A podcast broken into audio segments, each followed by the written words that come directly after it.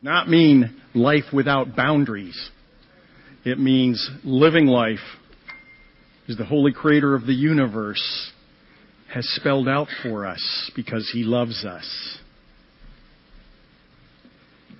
There's so much to learn from history. It's ironic how much I talk about it now as an adult because I couldn't stand history in school of any stripe, of any country, of any time period.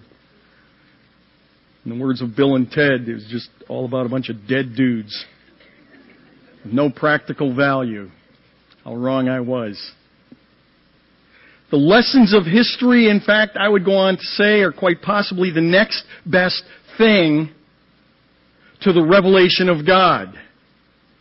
As far as predicting and preventing unnecessary large-scale catastrophes, either at a personal level or at a national or even global level. Maybe that's why we still hear today the oft-repeated axiom, attributed and paraphrased in different ways, but attributed to George Santayana, that those who fail to remember the past are doomed to repeat it. During the 45 rule of the judges that we were looking at last week, the two judges, Puah and Tola, instead of Israel growing in their relationship to their king and their protector, they typically grew lazy in their spiritual pursuits, putting God on a shelf. Not out of the picture, just out of the way. Last week I spent considerable time illustrating that the same pattern is today present in our culture and in our church. And I looked at the era of the 50s forward as a period of relative peace and prosperity with the palpable downward decline, not just in the culture at large, but within the church that wears the name of Christ. And as I look back on that era, I see two monuments of apostasy. Apostasy means the falling away from the living God. Two monuments of apostasy which mark both our cultural and our ecclesiastical, that means the church, decay. The first is the 1973 Supreme Court decision determining that it was a woman's right to choose whether to keep the life within her or not. And yes, it took several years, but many Christians and Christian denominations gradually signed on. And then I paused at September 11th, 2001 as the marker for the end of a 45-year period of relative peace and prosperity because it was historically unique and because it changed our country and, in fact, the entire world forever. Now, if you think that might be overstatement, in your spare time, when you have a bottle of Tagamet or Tums at your side, enumerate for yourself how many social policies, how many state and federal laws, how many foundational workings of government and law enforcement have been reconstructed, forming a landscape that is unrecognizable since America became an independent nation. But the cataclysmic event in New York City did nothing to bring the church that wears Christ's name back to himself. And we've continued on a downward spiral memorialized by the second monument to the apostasy of both nation and church. That is the cultural and ecclesiastical embrace of homosexuality. The first monument, the abortion decision, marks the satanic, and believe me, it is utterly satanic, strike at the heart of what is called the Imago Dei, or the image of God, with Satan seeking to destroy the image and the likeness of God, which is uniquely impressed and infused, if you will, on every human being conceived. It is that Imago Dei, in fact, that sets mankind apart from the rest of creation. The second monument marks the satanic strike at the core of the divine purposes for which God creates every male and female. The first is to be fruitful and multiply, dominating the earth as the Creator determined is good, found in Genesis chapter 1, verse 26 and beyond. The second purpose is to be a living testimony to the mystery of God becoming a man to save us from our sin. And whether you've ever put it together or not, that is explicitly found way up in the New Testament in Ephesians chapter 5, verse 22 and forward. In the book of Judges now, God brought the nations against His set-apart people as a measure of loving discipline. Loving and caring enough to cause them pain in the moment in order to hopefully save them for eternity. And even though the text shows us God's own frustration with His wayward people, the narrative ends with the phenomenal grace of God. His people cried out, we read in Judges chapter 10, verse 16, the last phrase in that verse. His people cried out, and God could bear their misery of Israel no longer. And we should all be heartened by that. There is always hope for all of us. And you see, God didn't intend to bore us with the meaningless history of an ancient people just to make us miserable.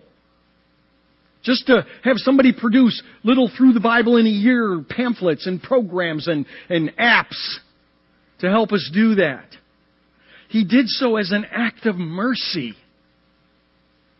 so that we might learn from the mistakes of the past, something people in general, but God's people in particular through the ages rarely seem to do. The historical narrative this morning continues with the geopolitical realities of the day. And the realities of the day were that the Ammonites were poised to go to war against Israel. And ironically, Israel had no leader. Verse 18 of Judges 10 is new material. The people, the leaders of Gilead, said to one another, "Who's the man who will begin to fight against the sons of Ammon? He shall become head over all the inhabitants of the land of Gilead." God's people here are desperate. They need a general. They need a deliverer. And from what is recorded, God hasn't raised one up.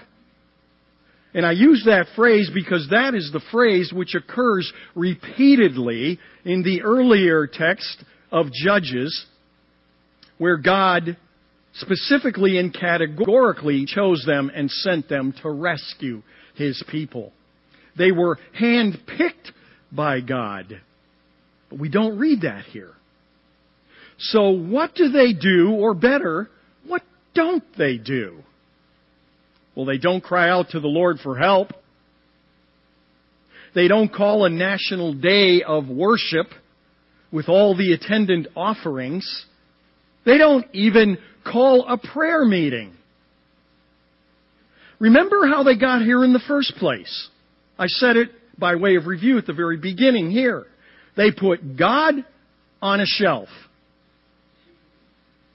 While there seemed to be a positive sign or two in what we read last week, they are far from a point of national revival. They're only at the very beginning of turning back to the Lord, but even that is really half-hearted in light of my observation last week concerning verse 15. The situation is urgent and they have to do something now. Remember, the Ammonites are sitting off there, poised, ready to attack. The implication here is that whether God is involved or not, they have to find a leader. Now, a long, long time ago in a galaxy far away. Oh, no, never mind. I read a book entitled Dynamics of Spiritual Life by Richard Lovelace, who at the time was professor of church history at Gordon-Conwell. This is what he wrote. Here is where Pentecostals and Charismatics reflect the authentic revival tradition of Protestants, referring to people like George Whitefield and Ludwig von Zinzendorf.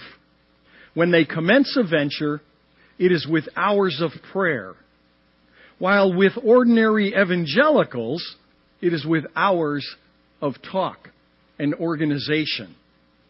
The result is often that the charismatics achieve supernatural results, while the rest of us obtain what is organizable. I read that and I went, oh, good point. The solution of God's people here in their moment of urgency is purely practical rather than prayerful. A leader is not emerging. We have to sweeten the pot. So if we can get someone willing to command our army, we'll also make them governor over the whole land. Or president, if you wish. What I find a bit humorous, in a warped kind of way, is that this leader they are searching for didn't necessarily even have to be good. He just had to be willing. We need somebody. We're going to get attacked. Anybody? Anybody? Hello? Now think of the hundreds of thousands of the population of God's people. No leader emerging. And if he does come forth, we will make him our military ruler as well as our civic ruler. Well, not a long, long time ago in a galaxy far away, but a man once wrote, "We the people are the boss. And we will get the kind of political leadership, be it good or bad, that we demand and deserve." You might know the name. It was John F. Kennedy in Profiles in Courage. As I read these words from Warren Wiersbe concerning this passage that we're looking at in Judges, think about our current day. What's true, quoting, what's true of political leadership is often true of spiritual leadership. We get what we deserve. When God's people are submitted to Him and serving Him, He sends them gifted servants to instruct and lead them. But when their appetites turn to things of the world and the flesh, He judges them by depriving them of good and godly leaders. Another man wrote a long, long time ago, "The righteous perish, and no one ponders it in his heart." That was Isaiah the prophet. Now, all of this would seem to buttress my statement last week about the possible insincerity of Israel's repentance that I talked about last week at the end of chapter 10. They were sorry enough for the jam that they had gotten themselves into, but their cries for help seemed to go only as deep as God's willingness to remove the consequences of their actions. In other words, they're not sorry for what they did. They're sorry that it ended up so horribly. Now, let me hark back to September 11th, 2001. Another unique occurrence in our nation's history was that brief moment of congressional unity. Seeing our leaders, our legislators standing together, everyone praying to their own God in their own way. And while it was nice to see such symbolism, I remember thinking, or maybe perhaps because I do this, saying it out loud just to the air, on what grounds are we asking for God's help, for God's protection, and God's mercies as a nation? In other words, what in heaven's name gives us the right? Isn't what I'm going to say more like the truth? God, as a nation, truth be told, We despise the mention of your name, except as a curse word. We prohibit public instruction of your word. We recoil at the celebration of your birth. We fabricate the history of your people. That'll make more sense later on. We slaughter image bearers of the Imago Dei. And we sanctify, that means declare as to be holy, all manner of perversion. We punish good behavior and reward wicked. And in your name, we who declare to know you, seek you when it's our fancy. We worship you when the weather, the tournament, the game, the ice, the trails, the streams, the courts, the camps, or the bed is not hospitable. We beseech your assistance when it's to our advantage, and we sin with brazen audacity, then plead with you to remove the consequences. It seems we have grown quite numb to the lessons of history. Lord, we need a leader. We're desperate. You see the army out there. The Ammonites are poised. And Jephthah has some experience as a soldier. And I heard he's at least available, if not willing. What's really interesting is that, again, of all, you think of the population of Israel, and of all the people in Israel, Jephthah is the one available. It'll make more sense in a second. We pick up with chapter 11, beginning in verse 1. Now Jephthah, the Gileadite, was a valiant warrior. He was experienced as a soldier. But he was the son of a harlot, a whore.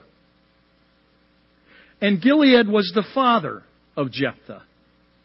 And Gilead's wife bore him sons. That is, his real wife, his legitimate wife. Bore him sons, and when his wife's sons grew up, they drove Jephthah, the one who was born of the whore, they drove him out and said to him, "You shall not have an inheritance in our father's house, for you are the son of another woman." So Jephthah fled from his brothers, and he lived in the land of Tov, which in Hebrew means good, and worthless fellows, I like that, and worthless fellows gathered themselves about Jephthah, and they went out with him. Jephthah was an illegitimate child, but his father Gilead was at least honorable enough to treat him like a son. He brought him into his household. Oh, but as time goes on, the brothers are aging. That is, his half-brothers, born of Gilead's wife, would have none of it. And it wasn't because they were so offended that he had been born of another woman. It all has to do about the coin. Because you see, if he's allowed to stick around and something happens to Gilead and he dies, their inheritance is cut by one more brother to share. So his half-brothers disown him, coercing him to leave. Well, as it turns out, reading between the lines, admittedly, Jephthah has some natural leadership qualities. And while he's out on his own, he forms a posse of less than society's finest. The word here in the NAS is the same one that's used back in chapter 9, verse 4, concerning the lowlifes, or again it's translated there, the worthless individuals that Abimelech hired to be in his gang. So right at the first, to begin with, this isn't the kind of resume you want to see from the person you want to be, both your commanding general and you're going to turn the civic rule over to him, basically making him your president as well. Unless you're desperate. Verse 4 through 11. And it came about, after a while that, the sons of Ammon fought against Israel. And it happened when the sons of Ammon fought against Israel that the elders of Gilead went to get Jephthah from the land of Tov. And they said to Jephthah, "Come and be our chief, that we may fight against the sons of Ammon." And Jephthah said to the elders of Gilead, well, there's got to be some tone, and understandably, and some real attitude in this. You can't blame them. Excuse me, did you not hate me and drive me out of my father's house? And yet now you come to me when you're in trouble? And the elders of Gilead said to Jephthah, for this reason we've now returned to you, that you may go with us and fight with the sons of Ammon and become head over all the inhabitants of Gilead. So Jephthah said to the elders of Gilead, well, all right, if you take me back to fight against the sons of Ammon, and the Lord gives them up to me, make note of that. And the Lord gives them up to me, I'll become your head. And the elders of Gilead said to Jephthah, the Lord is witness between us. Surely we will do as you have said. But then verse 11 is instructional. Then Jephthah went with the elders of Gilead, and the people made him head and chief over them. And Jephthah And Jephthah spoke all his words before the Lord at Mizpah. For all of Jephthah's apparent street smarts that he learned when he was out on his own, it seemed to serve him quite well. Certainly he would have had it much easier staying in his father's and his brother's home. But it's not a stretch to see that if he had, what is the likelihood that Jephthah would not have succumbed to the same spiritual laziness that engulfed all of the Gileadites? In verse 9, he knows that unless God gives him the victory, he's sunk. And despite Israel's informality in what's a very serious national decision, which, by the way, is another manifestation of their spiritual lethargy, their whole informality in what is recorded here, Jephthah, it seems, takes the initiative to follow the protocols of a man of faith. Because in verse 11, remember, what is reported and what isn't reported is both intentional and inspired. And in verse 11, Jephthah is the one that is noted as following the protocols of a faithful Jew in the swearing-in ceremony before the Lord.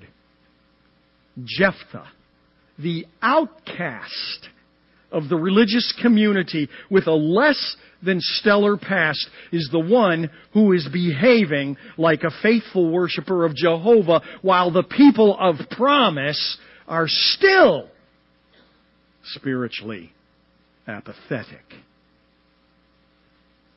So it sounds, after all, like Jephthah's a pretty solid guy, in spite of all his life and disadvantage and opportunity to play the victim card. But again, we have to remember that the Bible interprets the Bible. So is there anything else in the Scriptures to make us think that I'm correct, that maybe Jephthah was a pretty together guy after all? And of course, I don't ask questions like those unless I can say, yes, there is.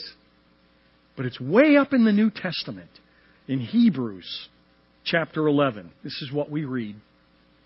And what more shall I say? For time will fail me if I tell of Gideon and of Barak, Samson. Those are all judges that we've already talked about. Jephthah and David and Samuel and the prophets, who by faith conquered kingdoms, performed acts of righteousness. And he goes on talking about obtained promises, shut the mouths of lions, etc. And remember that Hebrews chapter 11 is called Faith's Hall of Fame. And Jephthah is singled out in Faith's Hall of Fame, meaning he was far and away and heads above a man of faith. Thousands of years later, recorded for all of posterity. Jephthah may not have been raised up by God, at least not like the others, but in God's mercy, and in spite of Israel's lack of wisdom, it seems like they're getting a pretty decent leader in spite of their unwise methodology due to their desperation. Well, the next pericope in this historical saga is like reading the news today. And again, you're going to see why depending on how far we get this morning. Verses 12 and 13. Now Jephthah sent messengers to the king of the sons of Ammon, saying, "What is between you and me, that you've come to me to fight against my land?" And the king of the sons of Ammon said to the messengers of Jephthah, "Because Israel took away my land when they came up from Egypt, from the Arnon as far as the Jabbok and the Jordan. Therefore, return them peaceably now. Give me what's mine, what you took from me. And we'll turn and walk away." This is really interesting. You see, Jephthah tries a reasoned, diplomatic approach to the Ammonites' reason for war, which is a Middle East land dispute. Obviously, his reasoned, diplomatic, historically accurate approach went nowhere. So he attempts to school the king of the Ammonites about the factual reality of the land in question, the factual reality of Middle Eastern history. Verses 14 to 20. But Jephthah sent messengers again to the king of the sons of Ammon, and they said to him, "Thus says Jephthah, Israel didn't take away the land of Moab." Remember, we're talking about things that happened centuries ago. "They did not take away the land of Moab, nor the land of the sons of Ammon. Now here's what really happened, Mister. When they came up from Egypt, and Israel went through the wilderness to the Red Sea, and they came to Kadesh, then Israel sent messengers to the king of Edom, the people of the land, saying, 'Please let us pass through your land.' But the king of Edom would not listen. And they also sent to the king of Moab, but he would not consent. So Israel remained at Kadesh. And then they went through the wilderness and around the land of Edom and the land of Moab, and they came to the east side of the land of Moab, and they camped beyond the Arnon. But they didn't enter the territory of Moab, for the Arnon was the border of Moab. And Israel sent messengers to Sihon, king of the Amorites, the king of Heshbon, and Israel said to him, 'Please, let us pass through your land to our place.' But Sihon did not trust Israel to pass through his territory. So Sihon gathered all his people and camped in Yahaz and fought with Israel. And the Lord..." I'll stop there for a moment. Israel's past sees them trying to do what is right at great cost and inconvenience to them. Instead of taking the straight line into the land of promise, they couldn't get permission to go. And they go way out of the way and way around. And all that means. And they're not hopping on jets or even in trains or buses or cars.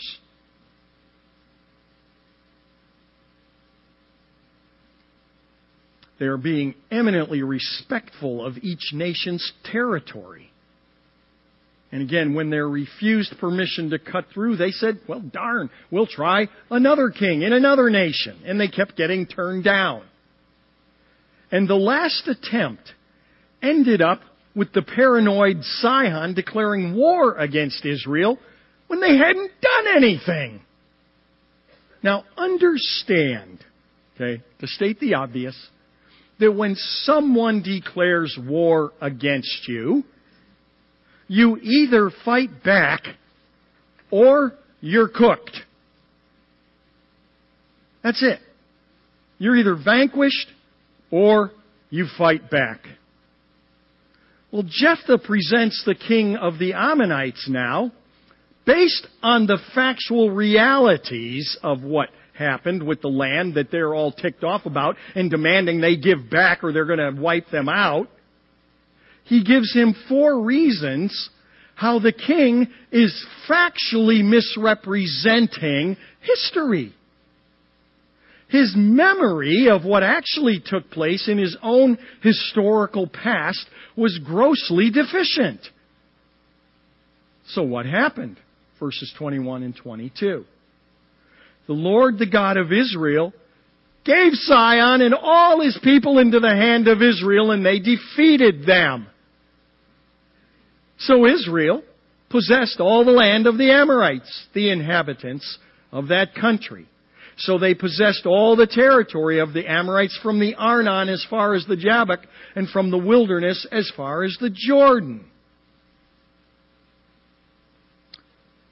First reason, the king states, for war, that Jephthah is on stolen land is absolutely bogus. Israel didn't steal anything. Jephthah says, my ancestors won it when your ancestors picked a fight. And it was either fight or die. But lo and behold, you happened to lost. Nanny, nanny, boo-boo. Marginal reading of the Hebrew. Reason number two, verses 23 and 24. Since now the Lord, the God of Israel, drove out the Amorites from before his people Israel, are you then to possess it? And now he really turns it on him. Verse 24, do you not possess what Chemosh, your God, gives you to possess? So whatever the Lord our God has driven out before us, we will possess. You see, Jehovah God gave us that land just like Chemosh God gave you the land that you are currently on. Your right for keeping the land you have is because your God gave it to you. End of your story. So likewise, our God gave us the land, and like you, we're keeping it. Now see, what you don't understand, or probably don't understand, is that in the culture of the day, it was absolutely, it might as well been a rule of law, that when one nation went warring against another nation, and the one that prevailed, they were very spiritual. Even the abject pagans were spiritual. They believed that whoever who lost was entirely dependent on whose God was greater and stronger. And so the rule of law, if you will, was that if you won, your God was superior, and therefore the land's yours, no questions asked. Drat, we're out of here.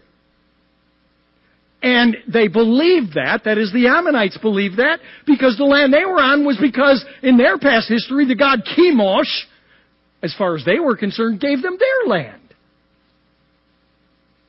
This is all very interesting to modern days in the Middle East, which I don't think we're going to get to today.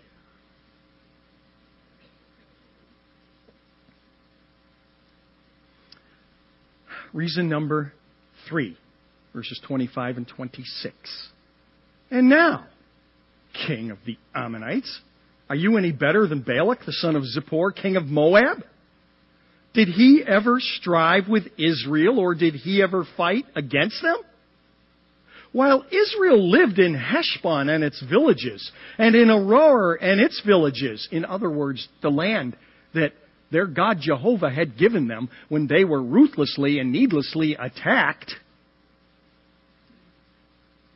in all the cities that are on the banks of the Arnon, 300 years of history we're talking about. Why did you not recover them?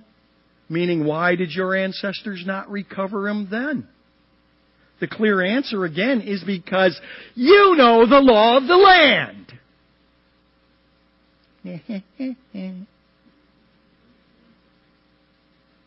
King Moab, who was a mighty king, he never tried to get it back.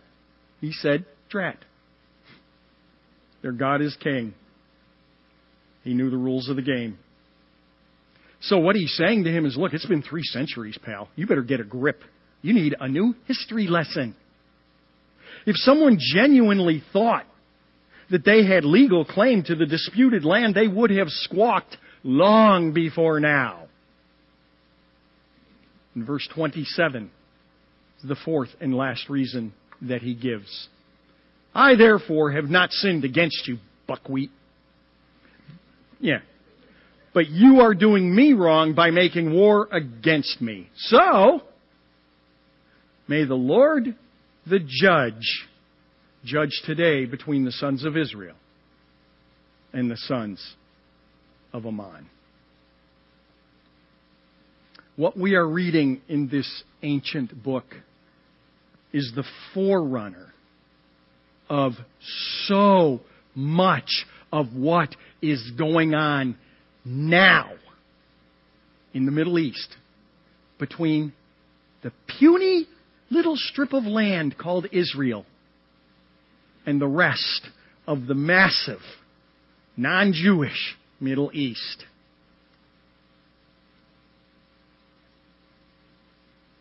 And the disputes over the respected lands, with respect to lands and territories, are being disputed by some, and I just could not come up with the right word there. I ended up with ill-defined, but that's not really the right word. But being disputed by the ill-defined, wrongly defined, bizarrely, ridiculously, non-historically defined people group called Palestinians. And you'll see why, again, that is that way next week. What I'm going to do next week, where I'm going to begin, and actually this is the best place to cut it, is I am going to bring us all up to speed concerning present day in the Middle East with a crash course in factual Jewish history. Not the remanufacturing of history as the king of the Ammonite was sorely under, and the powers and authorities that be today globally are also under. And I will do so compellingly, objectively, with documented, cited rule of law from global communities, organizations, etc. What has happened to Israel, national Israel, that little piece of land, is an absolute legal, forget the Bible. It is a travesty by legal terms, perhaps more than anything any country has experienced in the history of the world. No wonder it is such a hotbed of foment and of war and of ceaseless carnage and destruction. If we don't learn from the things of the past, we are destined to repeat them.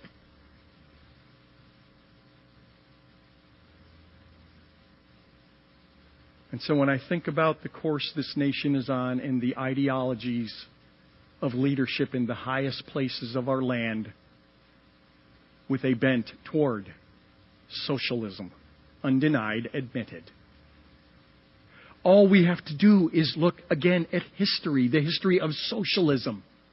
And there is not a nation ever known that ran on the basis of socialism that has been nothing but an unmitigated disaster and oppression, far worse oppression of the poor and the downtrodden, even more so than the very flawed system of capitalism. That's just a little bonus editorial, no charge. Let me have you stand.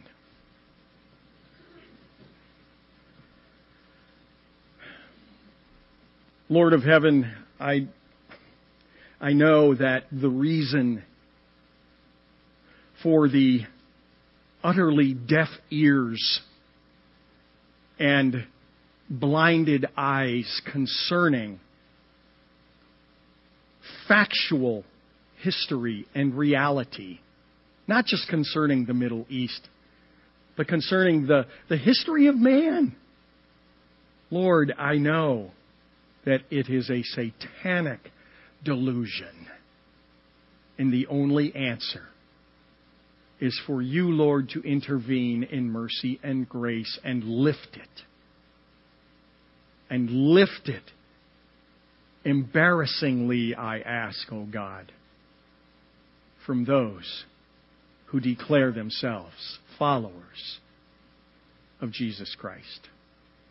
In His name we pray. Amen.